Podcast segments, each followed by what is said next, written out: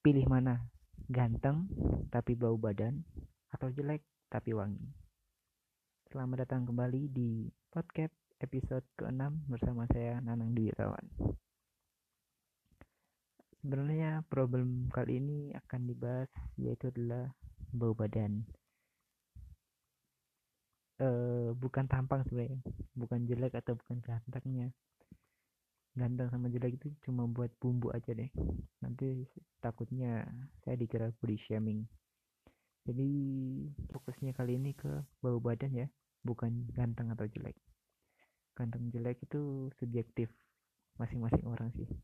Tapi kalau bau badan kayaknya objektif karena ya semua orang bakal merasakan gitu. Nah kita akan membahas tentang kendala dulu nih jadi kendala kita tentang bau badan kita ketiknya ke diri sendiri maupun orang lainnya tapi kayaknya kalau diri sendiri itu kita jarang merasa gitu. Jadi kita fokusnya ke orang lain atau teman sekitar atau teman dekat kita gitu. E, kita menanggapi teman dekat kita yang bau badan gitu.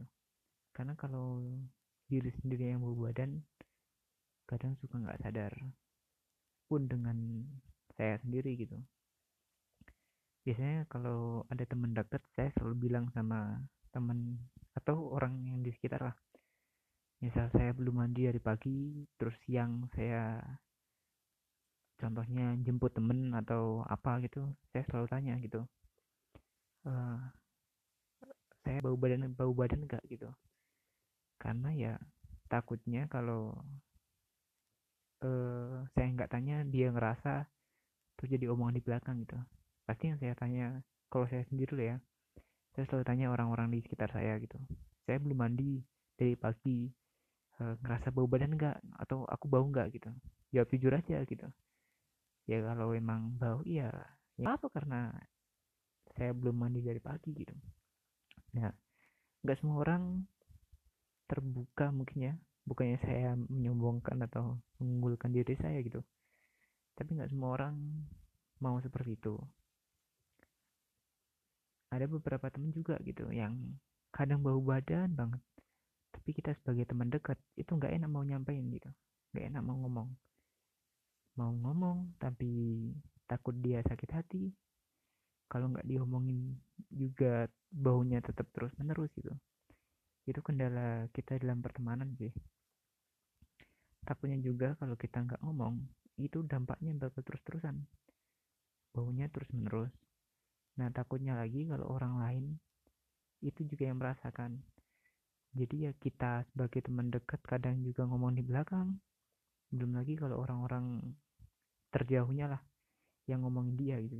Dan nanti kalau misalnya ketahuan juga kasihan juga sama si orangnya ini gitu jadi mungkin itu kendala kita semua. Mungkin karena efek didikan kita dari kecil atau budaya sekitar ya yang nggak enak buat ngomong gitu. Kalau nggak enak ya nggak enak gitu karena kita masih menjaga perasaan orang lain gitu.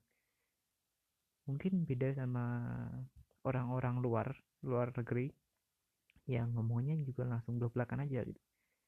Kamu jelek kamu bau badan gitu. Mungkin lah ya ya itu kendala kendala kita selama ini gitu. Tapi mungkin pesan dari aku ya nggak apa-apa ngomong terus terang gitu. Tapi dengan nada bicara yang bagus dengan maaf dengan ya intinya kalau bisa yang kita kita rasa nggak menyakiti hati teman kita yang bau badan tersebut sampaikan aja terus terang gitu. Atau kasih hadiah ulang tahun mungkin. Kasih parfum atau kasih deodoran buat dia. Ya intinya kadang ada istilah jujur tapi ajur gitu. Ya kita harus jujur dan harus ngomong terus terang gitu. Ya walaupun salah satu konsekuensinya nanti bakal sakit hati. Tapi ya sebagai teman yang baik itu pasti akan memberikan kritik dan solusi terhadap terhadap teman kita gitu. Jangan sampai ini tersiksa lah gara-gara tersebut gitu. tapi percaya kok kalau kita jujur pasti teman kita akan menerima gitu.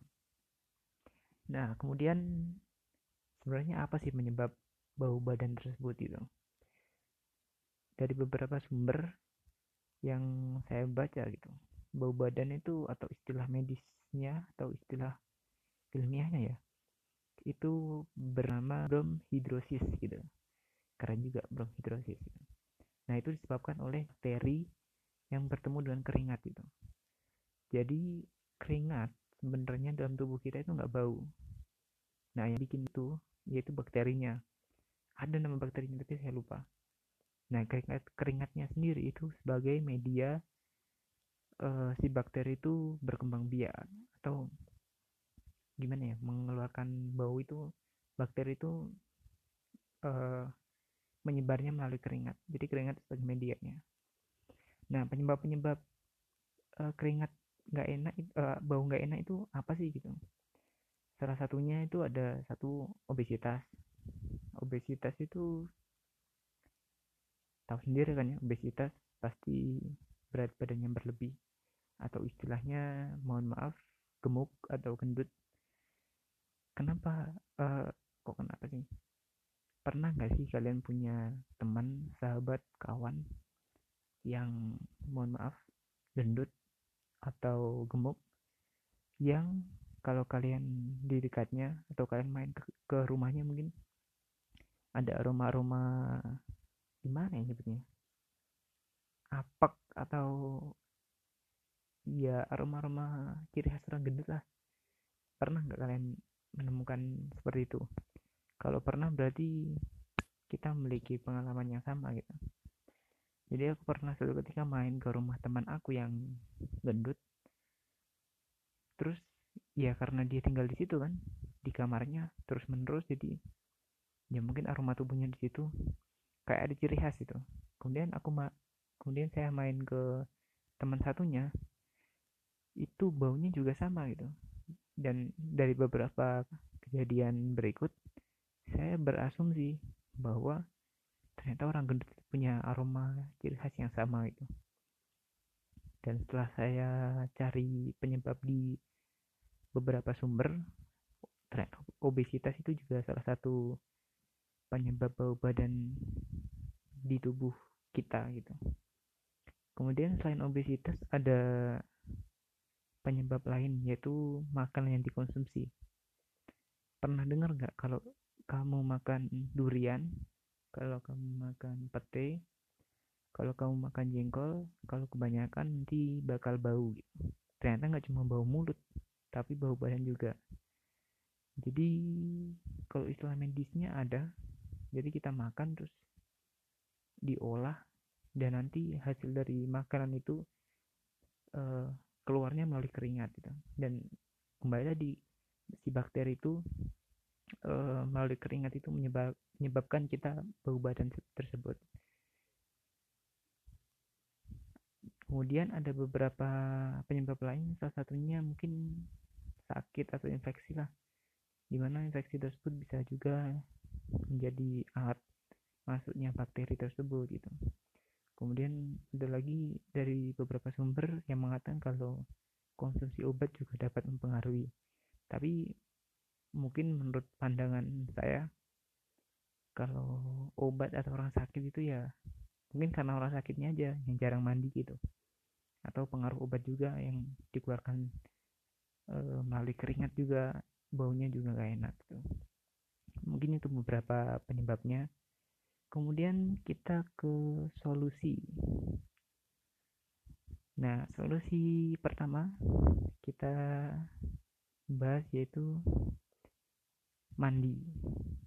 Siapa nih yang di antara kalian yang jarang atau males banget mandi gitu? Jadi mandi itu sebenarnya mencegah kita untuk mengurangi keringat atau bau badan ya minimal dua kali sehari lah.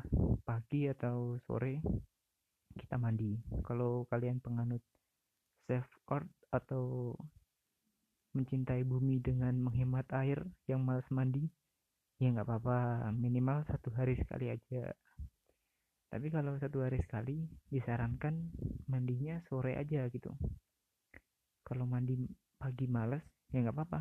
Sore aja. Karena kalau sore kan uh, kita mandi menghilangkan keringat dari pagi sampai siang sampai sore lagi. Karena aktivitas kita pagi sampai sore itu yang mungkin berat. Mungkin kerjaan olahraga kuliah atau sekolah dan lainnya gitu.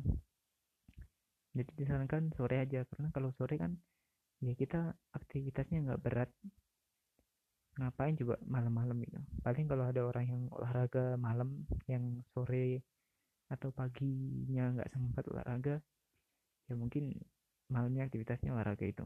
Tapi nanti habis olahraga ya harus harusnya sih mandi gitu. Kalau memang males mandi sehari sekali ya nggak apa-apa. Seminggu sekali juga nggak apa-apa terserah. Tapi nggak tahu nanti bau badan apa enggak gitu. Kemudian yang kedua solusinya hindari makanan pemicu. Nah tadi makanan itu kan salah satu penyebab juga penyebab bau badan juga. Jadi hindari makanan pemicu kayak yang tadi uh, bawang kemudian jengkol pete durian itu. Ya kalau suka ya nggak apa-apa. Satu dua nggak apa-apa. Asal jangan kebanyakan. Nanti juga memicu bau badan kalau kebanyakan. Gorengan. Nah gorengan ini juga selain menyebabkan lemak jenuh lemak yang bikin obesitas yang gak sehat juga itu juga ternyata bisa menyebabkan bau badan. Nah dari makanan tersebut selain dihindari juga ada yang boleh dimakan. Banyak gitu. Salah satunya makan kemangi gitu. Jadi kalau kalian dulu pernah mendengar istilah kalau mau keringatmu nggak bau ya makan kemangi banyak-banyak gitu. Biasanya kemangi dicampur sama pecel mungkin atau lalapan. Nah itu makan aja banyak-banyak. Siapa tahu bisa mengurangi bau badan. Kemudian yang ketiga solusinya nih yang kita jarang perhatiin mungkin. Rajin-rajin cukur rambut di area tertutup. Jadi buat teman-teman yang punya rambut berlebih itu tolong dicukur lah. Karena ya rambut tersebut bisa mengendap apa ya keringatnya lah. Keringatnya bisa mengendap di situ dan bisa menyebabkan bau yang gak enak karena tertutup itu gitu. Selain keringat yang gak enak ternyata eh, rambut itu juga bisa menyebabkan bakteri-bakteri jahat. Yang mungkin bisa menyebabkan apa ya banyak lah yang gak enaknya gitu. Jadi disarankan untuk rajin-rajin aja mencukur itu kalau dulu kata guru saya waktu SMA kalau orang zaman dulu itu dikasih kapur. Jadi nanti efeknya itu panas dan bulunya itu nanti bisa rontok-rontok sendiri gitu. Atau dicabuti itu lebih enak gitu. karena ya itu ternyata rambut di area-area tertutup itu juga salah satu yang menyebabkan bau tidak enak. Jadi buat teman-teman kalian ya rajin-rajin dicukur lah pakai gunting atau pakai apa kemudian solusi selanjutnya ganti pakaian. Jadi buat kalian yang pakainya dipakai satu hari lebih ya disarankan untuk ganti satu hari sekali lah. Kalau ya ya itu satu hari itu menurut saya ya udah pol. Kalau dua hari dipakai terus ya takutnya sih bakal itu baunya nggak enak ya rajin-rajin pakai baju gan eh rajin-rajin ganti ganti pakaian lah. Terutama ini apa? Celana dalam tuh. Celana dalam itu harus rutin. Uh, pagi sore sebenarnya itu harus diganti itu dan dicuci. Tapi biasanya kalau males atau kenapa ya sehari sekali itu maksimal. Jadi biar nggak tumbuh penyakit nggak jamuran jadi harus rajin-rajin diganti itu selain bau badan ya? Kemudian saran selanjutnya yaitu pakai parfum plus deodoran. Kalau mas pakai deodoran pakai parfum. Kalau males pakai parfum pakai deodoran. Kalau gimana ya mau wangi kalau nggak pakai itu ya? Pakai apa gitu? Jadi caranya sih pakai aja parfum atau beli aja parfum yang murah-murah banyak gitu. Atau beli itu uh, parfumnya bayi itu atau bedak bayi itu. Salah satu buat meredam bau badan tuh. Kan wangi wangi bayi itu kan enak-enak gimana gitu kan. Jadi ya cari aja produk-produk bayi. Itu mungkin murah ya kali ya. Mungkin murah yang bayi jadi bisa dicoba lah tapi paling enggak ya itu pakai aja parfum terus deodoran biar nggak bau. Jadi selain mencintai diri sendiri kita juga menghormati orang lain di sekitar kita. Nah solusi yang terakhir nih rajin olahraga. Nah rajin olahraga ini kenapa? Selain mengatasi obesitas tadi obesitas kan menyebabkan bau yang gak enak. Nah olahraga itu juga nanti saat kita olahraga pori-pori itu akan membuka dan mengeluarkan keringat. Jadi bakteri yang bakteri yang tadi uh, menyebar melalui keringat itu bisa keluar saat kita olahraga. Jadi olahraga itu ya selain sehat juga bisa mengurangi bau badan kita. Tapi ya tetap selesai olahraga ya harus mandi. Kalau nggak mandi ya tetap aja bau nanti. Bisa panuman mungkin kalau nggak mandi nggak dibersihkan. Jadi closing statement aja pembahasan kita kali ini yang fokusnya di bau badan bukan tampang lah ya. Jadi solusinya ya itu tadi. Buat teman-teman dekat kita ya kalau emang gak enak bau badan ya sampaikan aja dengan nada bicara yang sopan dengan mohon maaf ya sebelumnya aku mau ngobrol nih gitu. Ya sopan aja deh. Nanti kemungkinan ya pertemanan kita tetap terjaga kita juga nanti bakal nyaman nggak ada yang bau-bauan lagi intinya jujur aja lah. Kita sebagai teman deket ya mau untuk berkata jujur demi kebaikan teman kita gitu. Kemudian ya solusinya tadi beberapa solusi yang uh, saya sampaikan. Ya semoga nanti bermanfaat dan semoga kita bisa menghargai diri sendiri dan menghargai orang lain di sekitar kita oh ya buat kalian yang mau apa ya pengen bahas tentang apa atau pengen ngajak diskusi bisa kok kalian DM di Twitter atau Instagram @nangdi11 kalau Twitter namanya Kapten Tulagung ya punya @nangdi11 juga. Di Instagram juga aktif. Atau di email nanangdwi56@gmail.com silahkan kalau mau bahas tentang apa request tentang apa atau mau diskusi bareng atau mau kirim-kirim salam juga silahkan saya tunggu dan terima kasih sudah mendengarkan sampai menit 18 ini. Semoga omongan saya bermanfaat bagi teman-teman sekalian. Kalau nggak bermanfaat ya nggak apa-apa. Karena ya saya berbicara di sini ya karena keluh kesah aja keluh kesah keseharian di sekitar kita aja. Mungkin sekian pembahasan kali ini.